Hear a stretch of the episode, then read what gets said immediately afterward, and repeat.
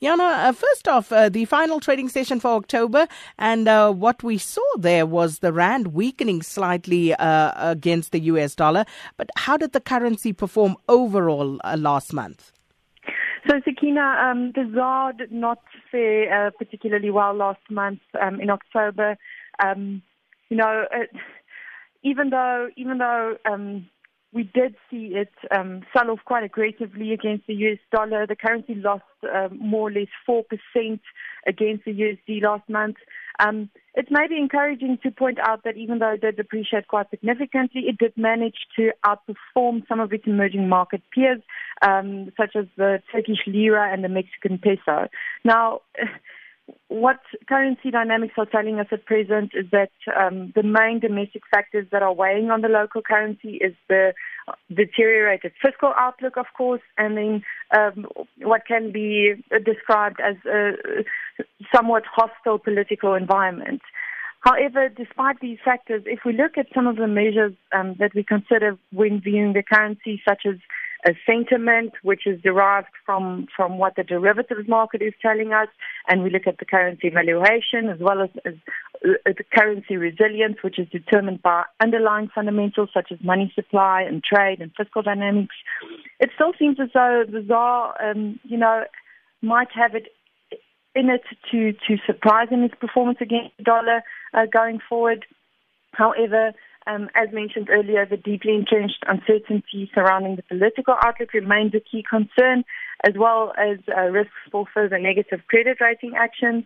So, um, while the ZAR sold off quite significantly last month. Um, we might not be at the end of the road in terms of, of currency depreciation.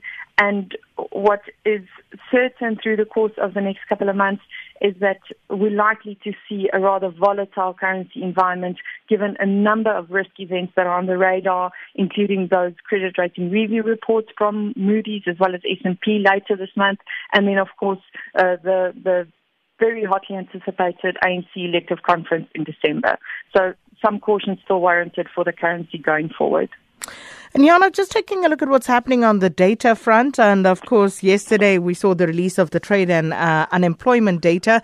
And uh, if you could please tell us more about that. And also today there will be uh, the release of the latest uh, manufacturing PMI numbers.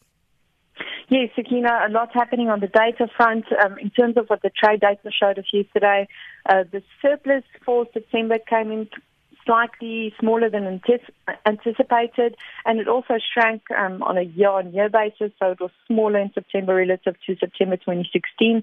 However, if we pull back the lens, um, South Africa continues to, to record a very large trade surplus for 2017 of around 47 billion rand, and this compares with a trade deficit in the corresponding period of the previous year.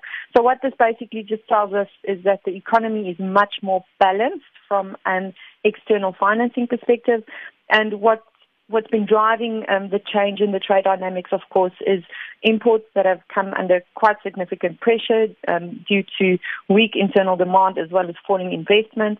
While on the export front, um, exports have been supported by firmer commodity prices and the, the stronger global growth environment.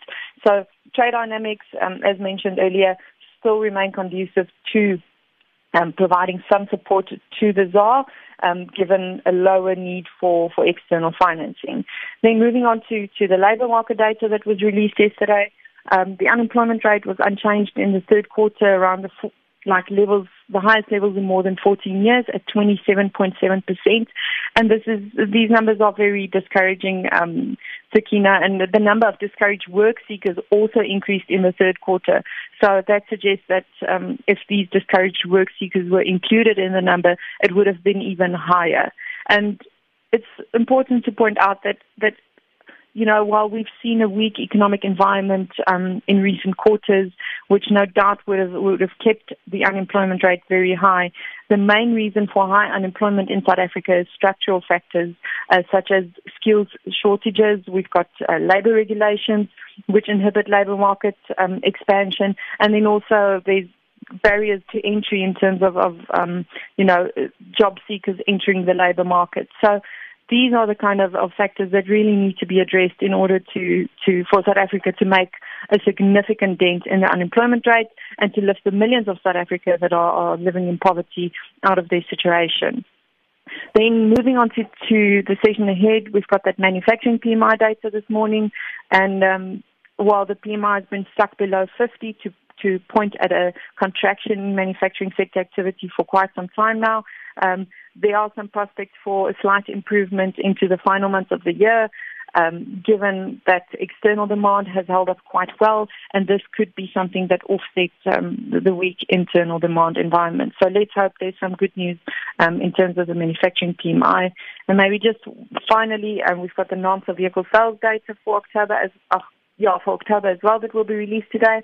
And there we also expect to see um, positive growth on a year-on-year basis as the combination of much softer vehicle price inflation and an improvement in household credit health uh, should continue to, to provide some support to the vehicle sales sector.